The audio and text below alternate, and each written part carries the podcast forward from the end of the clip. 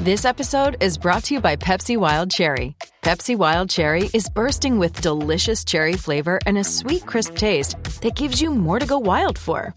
Getting wild may look different these days, but whether it's opting for a solo Friday binge watch or a big night out, everyone can indulge in their wild side with Pepsi Wild Cherry, also available in Zero Sugar. So grab a Pepsi Wild Cherry and get wild. Hockey, yeah. My favorite. It's Judd's Hockey Show.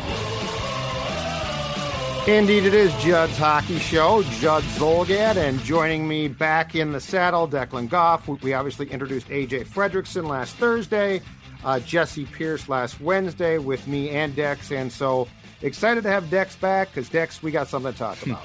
Okay. This hockey team, since a very impressive 5-1 win at the X against Tampa Bay on January 4th, has gone 3-3-2. The reality is they're 3-5. They've lost five games. Yep. They had a 3-game win streak. Islanders 3-1, Arizona 2-1, Washington 4-2. In none of those games have I been impressed. They have lost the rest of those games, and I'd like to start off here. Okay. We will certainly get to what Age and I talked about on Thursday, which was the first of two scratches now for Matt Dumba. But you know who I'm tired of? I'm tired of Ryan Hartman. I don't think he's bringing a damn thing right now. He's taking dumb retaliatory penalties. He basically told Dean he was going to stay on the ice after a bad penalty on Saturday so that he could get in a fight. I saw that. That was weird. It made 0 sense. And you know what? Here's my thing.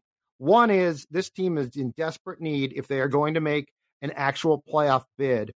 And right now they remain in third place in the Central, but Colorado is red hot and they're on the come. And then if the Wild falls down into the wild card, they're behind the Kings in points, and Calgary is right on their tail. This team desperately needs, if they think that they're a playoff team, and keep in mind, Bill Guerin said about a week and a half ago that this team would tell him, like their play would tell him, but if they want to be taken seriously and be consistent, they need another guy in the top 6. It's not Hartman. And quite frankly, here's where I stand right now. If Matt Dumba is going to be scratched in back-to-back games, which, by the way, if that's what needs to happen, that's fine. Ryan Hartman should be a healthy scratch when the Wild plays on Tuesday in Tampa Bay. I'm tired of this pussyfooting around. I'm tired of the retaliatory penalties. I'm tired of the regression, which unlike Foligno still brings something when he plays. Hartman, to me, is bringing no edge. He's bringing an undisciplined play. I'm getting very tired of some of the habits that since that Tampa Bay game, the Wild has fallen into, and one of them is Ryan Hartman. Okay, so just first question off the bat is then if you put Hartman out, who comes in? Who's the addition? I'm calling Sammy Walker up. Okay. He brings speed. He brings, I mean, look, I'm the first to say I didn't think he was going to be a good pro, but he actually brought way more. I would argue that he is a far superior National Hockey League wing than he was, at the end of the day, a college center for the Gophers. Yeah. Hartman's a grinder, and right now he's an angry one, and it's doing you no good. I would much rather see Goudreau, Walker, and Boldy than I would Hartman. And when Hartman comes back, he's a bottom 6 guy. Yeah, I think you can say that his 65-point, 30-goal season last year was a mirage. You're right. He has not brought anything. I know he got hurt and was sidelined for a few months here, and now he's back. But there's been nothing about his game to me that says, oh, man, if they can turn the key of Ryan Hartman back into last season, then, oh, this look out, and always on, he's on the cusp here, or always had some bad luck.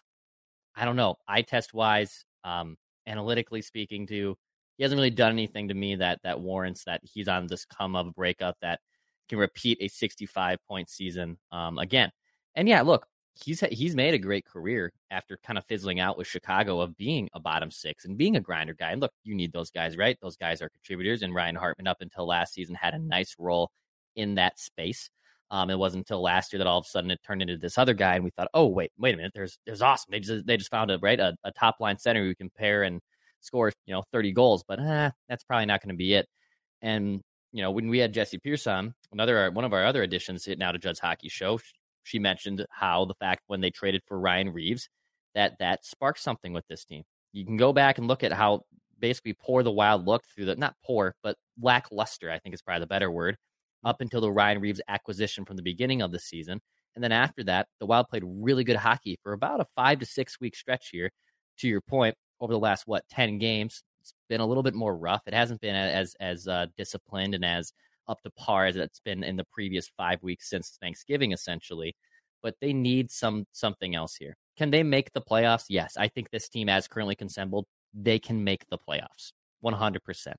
Can they be taken seriously? And do they have a style of play that tells me that they can get beyond the first round, which is something this franchise hasn't done since 2015? I've yet to see that. I've yet to buy into that. I thought last year's team could, and I obviously fell short of that, but I've yet to see that with this team, even though that this team had a stretch where they were playing very good hockey and their goaltending is maybe a little bit more established than it was last year. I don't see that. So they do have to make some type of change as we get closer to the NHL trade deadline. They can make the playoffs when they're playing like they can play. The problem is they don't consistently.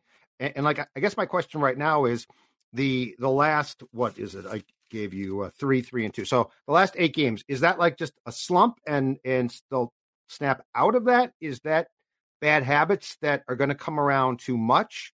Like the last 8 games, I don't like their style. And Dean has been off and on. Like he claimed the Florida game. He didn't mind it. I thought it was not a good game. I didn't think they played well. I thought they played to the word that you used, the pre-Reeves team sort of checked out and sort of passive at times. The first line of late has disappeared, which is really weird. In fact, the first line, 5-on-5 Saturday, 2 shots on goal. I mean, that's Kaprizov, Steel, Zuccarello. So that's a problem. But I just think the ups and downs, and when you have a second line that is basically a third line, like you're playing at best at the very, if I'm being nice, you're playing 3 lines that are the third or fourth line. Like you don't have a consistent top 6. You've got your top 3 guys. And when they're not on, it's huge trouble. Yeah. Goudreau is a borderline, right? He's borderline. Boldy, I think, is a second-line guy. I think that's very fair. Sure. Yep. But then when 2/3 of that line is basically made up of grinders or guys, in Hartman's case of late, who are playing undisciplined, you know, at the very best, that's 3 third lines. And so I'm very conflicted here because we get into cycles where it's like, okay, they look really, really good. And then we get into cycles of, okay, they're sort of slacking off. They're not playing as well. And I think the thing with this team, because they struggle to score a lot more than last year, where they basically, it seemed like they could score at will. In fact, they only have 2 goals this season with empty nets, which by this time last year, they had like 8. Yeah. So I think the issue there is the attention to detail is so important. And when this team lacks on the details, it's doomed because they're not good enough to overcome that. So do you think when they're playing up to the Judd Zolgad discipline style, heavier style of this year's Wild team, when they were winning games from the holiday season stuff timed, and they were playing more up to the standard of what they're supposed to be playing, you think that's a team that if they played like that over the course of the regular season, that's not a team that can just make the playoffs, but that's a team that could potentially win a playoff series? Is that up to your belief when they're doing that? I think it's got the potential, but the more I watch it, I do think that if they are going to sniff a playoff series win, like I think that team can make the playoffs. As far as a playoff series win, I think you need one more guy on that second line who can actually generate. And I would rather go, and I'm not saying Walker is great, okay? So I'm not saying, oh my God, you bring him up and you're a playoff team. But you know what he brings? He brings a spark. He brings some speed. I guess here's my question. When you watch the Ryan Hartman of 2022 and 23, what does he consistently bring? Like Walker brought speed, right? Yeah, I haven't seen it this year at all with him. Right. So like Walker definitely made some mistakes, I'm sure. And there are things that young players do that are going to drive a guy like Dean, who was a huge attention to detail player himself, are going to drive him crazy. But that being said, I love the spark. I love the chemistry that Boldy had with Walker. I don't see any consistent chemistry on that line. And Boldy has a couple goals now, I think, in the last 2 games. But if I'm not mistaken, they're both power play goals. So that comes with that Kaprizov and Ek line. I just don't see the upside. I think that Goudreau line, as currently constructed, is a third or fourth line. Interesting. Yeah, I mean, that's not, I don't think, wrong in your assessment. And that's where they have to kind of roll this dice here by the trade deadline and figure out if they want to be buyers and what do they want to give up. I don't know. I've been sniffing a lot more around of, you know, just reading up these insider reports from guys like Elliott Freeman, obviously locally here with Michael Russo and Joe Smith. And there's plenty of, you know, great kind of fodder that's starting to pick up a little bit as we get close to the NHL trade deadline. And I'll even give hockey credit. The NHL trade deadline is now morphed into like a legitimate fun day. You know, like, it's been great. It's been really good because we were hockey nerds because we love it. That time of year is great. I think recently, even the last few years, it's been picked up even more. And now we're, about 5.5-6 weeks out from the deadline. And we're starting now, things are starting to really get picked up. And it appears that Bo Horvat is, you know, the top guy on that's going to be on the market. I'll just say right now, I don't think that they're going to have the pieces to get him. That just won't be a thing.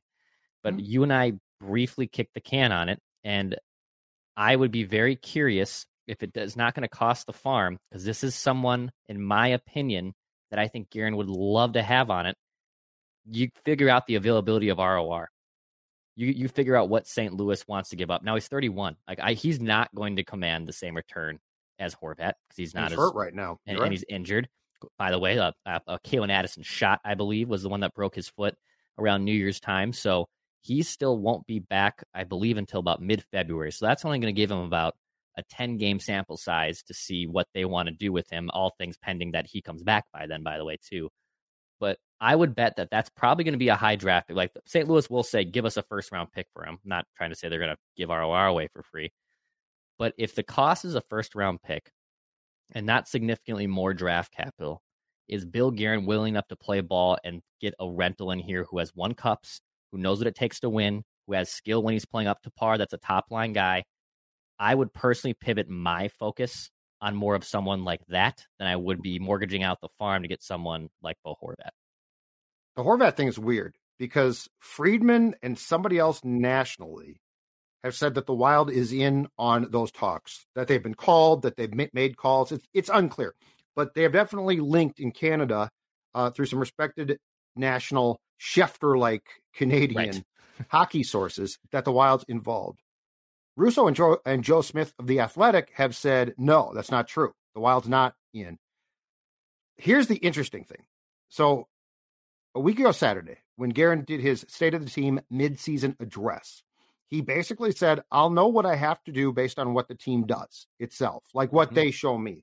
But it was more sort of like, and it's typical Bill Guerin, they got to prove it. Like, do they deserve to be supported? Do they deserve this? Rewarded, even. Yes, exactly. Yep. The way they're playing right now, it's a big fat no. But that being said, would there be a temptation, like you're saying, and what would Bill be willing to give up for a guy who would instantly come into the room and command respect? And is still, he's not in his prime now, but he's still a very productive player. And yes, he could step in, second line guy. If that's a first round pick, does Bill say yes? Or is Bill also sort of trying to build up something here? Like, that's the question I don't know. And I don't even think if Guerin knows for sure right now.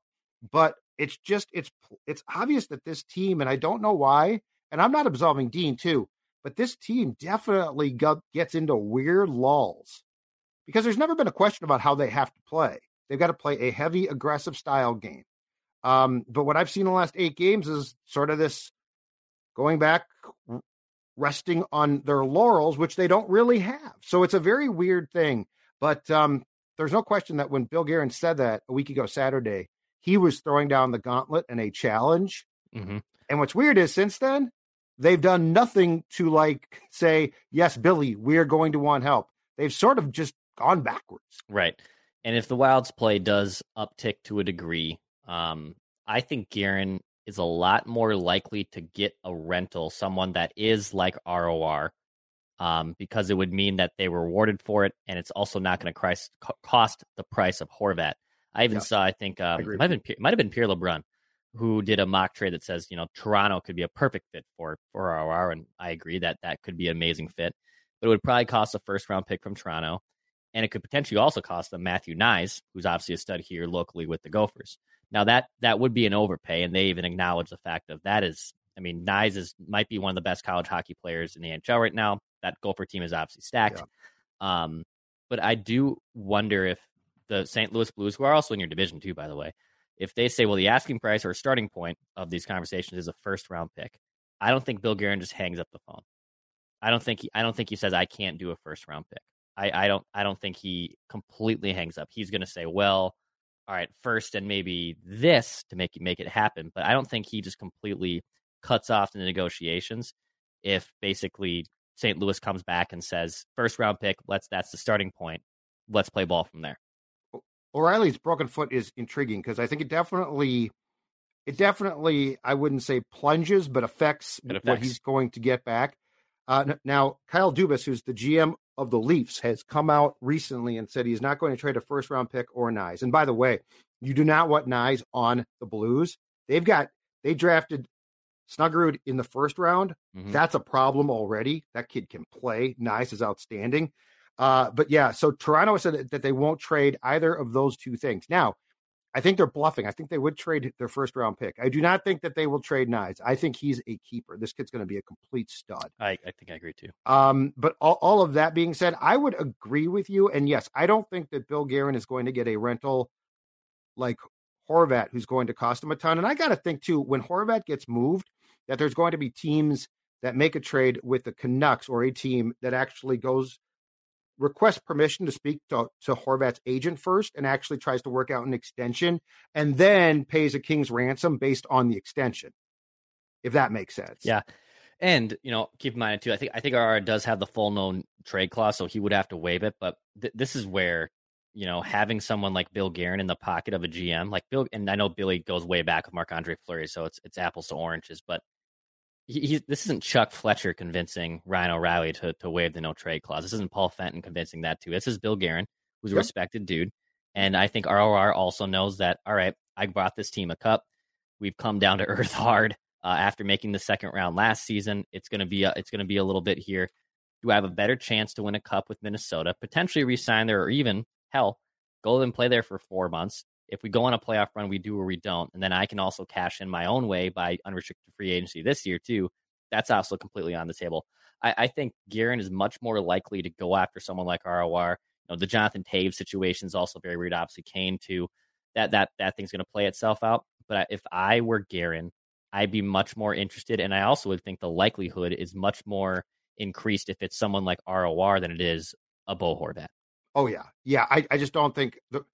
If the Wild has no chance to re-sign the guy, which they don't with Bo, there's no way that they're going to send the compensation. Like that'd be dumb. Bill Guerin's not going to do that. But to your point, if it's a first-round pick, which is a big price, but that's the price of poker for O'Reilly.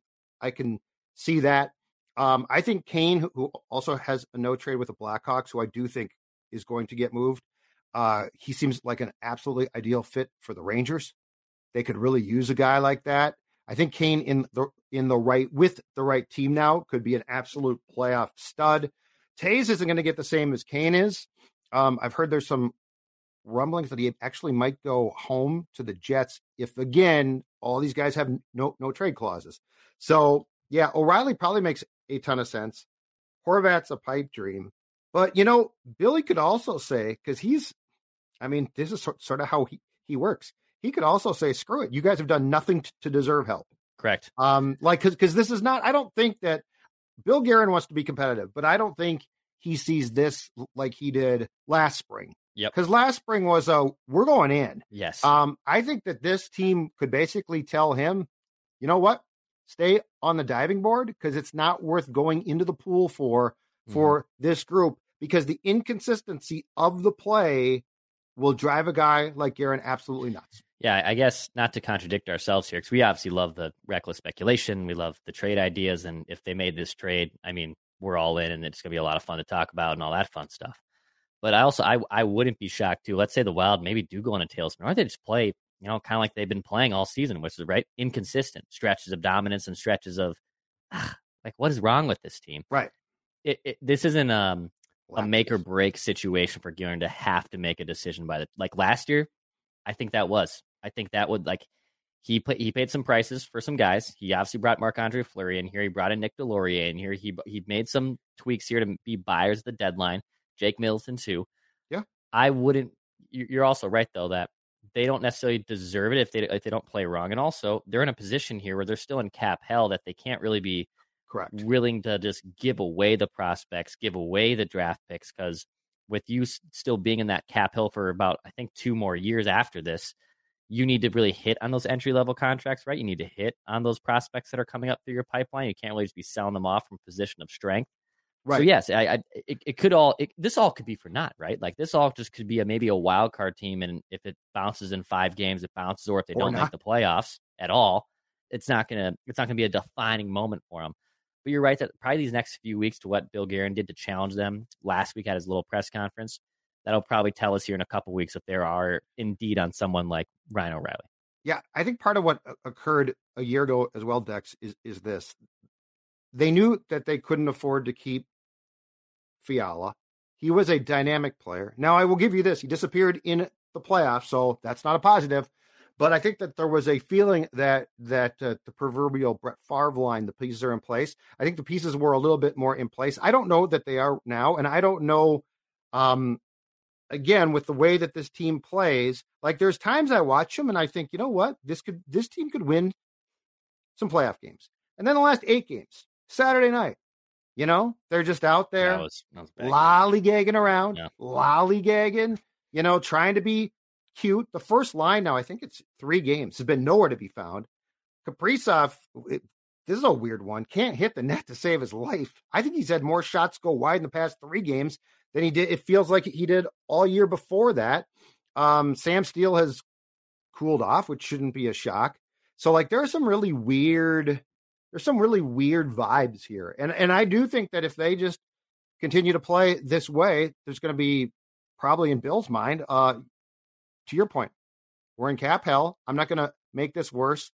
And the other thing too, is, you know, at some point in time, if this just cycle continues up and down, I think you got to look at Dean as well.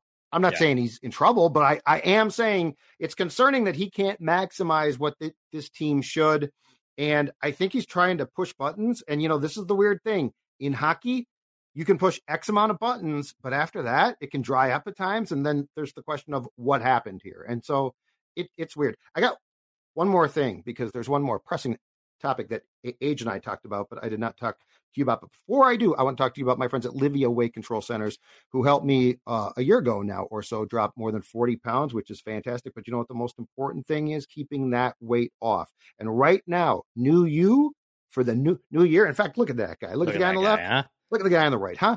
How about that? And right now, here is the offer, the Judd offer. So if you contact them and say, Judd from Score North sent me, you're going to get 50% off the program. That's right, 50% off the program to go from the left to the right.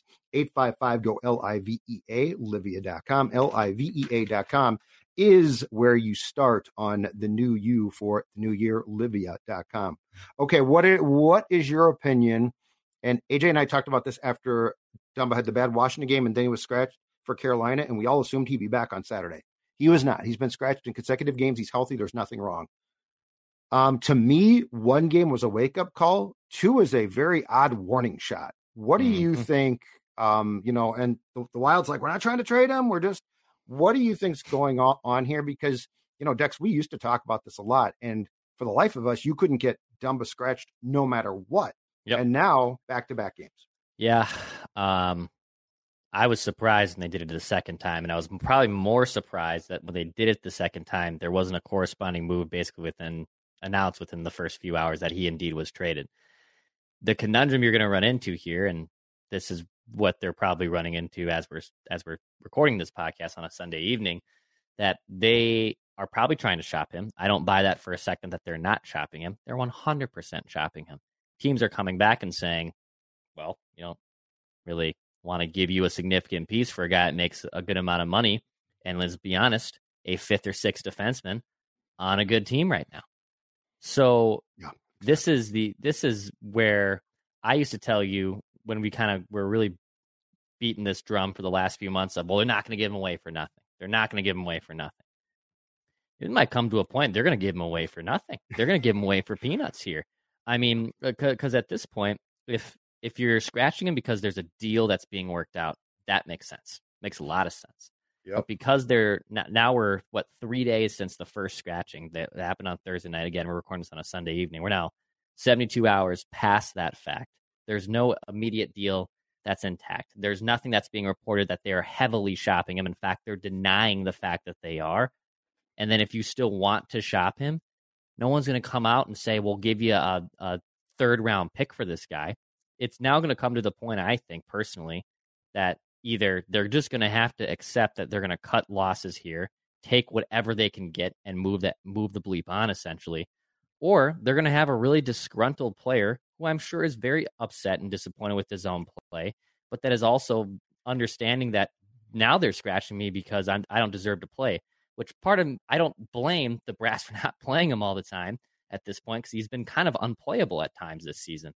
But at this point, I mean, unless Bill can get work some type of magic here, I would take whatever you can get for him. And if that's a fifth round pick at that, I think I'd take it to the bank and run. So I think it's interesting that a team that is incredibly cognizant, and Bill especially, Dean as well, though, incredibly cognizant of the heartbeat of that room, right? Like they have gone, and I give them credit for this, but they have done wonders with trying to change the culture here. And Dumba, if nothing else, I think is incredibly popular. He wears a letter. All right. Yes. So I'll say this. The last two, the Washington game was far from perfect, and Dumba had a bad game, and he's had a bunch of bad games, I think. But they won. And then the last two games, they look like a team that's got something on their minds. They look like a team that has a guy out, and they're all like, whoa, what's going on with this? I have no idea if that's true or not, all right? But it looks like something is distracting them, which is their fault. It shouldn't be. But anyway, I got to think that Dumba being scratched is playing a role into the heartbeat or lack of rhythm in the locker room, all right? That's the first thing. The second thing is, and I heard this early in the season when he got off to a terrible start, that because they knew they couldn't keep him, their hope was to trade him. And he was playing so poorly, but they didn't want to scratch him to send a message around the league of this guy is unplayable. So they continued to play him and crossed their fingers that his play would improve, because if it did, then he becomes more tradable. Now, combine that with what Joe Smith wrote today, his athletic piece on Dumba being scratched for a second consecutive game, quoted anonymous scout and a couple of personnel folks from outside the Wild, in which they said his name comes up when defensemen are bandied about right now, but it's almost an afterthought name. Mm-hmm. So to your point, it's not, Erik Karlsson. Okay. Who's next? Matt Dumba. It's this litany, Chikorin and Karlsson and all of the potential available trade deadline guys. And then it's like, oh yeah, we got Dumba too, possibly. So I think what happened is he's fallen so far down to what you're saying that this notion of we can't scratch him disappeared, because everybody basically said you're not going to get much for him, which is an interesting thing by itself. I guess this is a very long way of saying it's my expert opinion. They need to resolve this quickly. I don't think him sitting in the press box is doing anybody any good. Mm-mm. Either you come back and play him, and you just play him and you take a chance that he's just going to flat out walk for a cheaper contract with a team in July, or you trade him. I don't think they've hit on the best thing. Again, like I told you, I thought Carolina being scratched was a wake-up call. Okay, I get that. I'm on board with that. I love scratching guys. But when you scratch him 2 consecutive games and he's a veteran and he's respected, now it's like, well, and then I think you start to look at other guys and you're like, oh, wait. Matt Dumba's being scratched, but Hartman's not.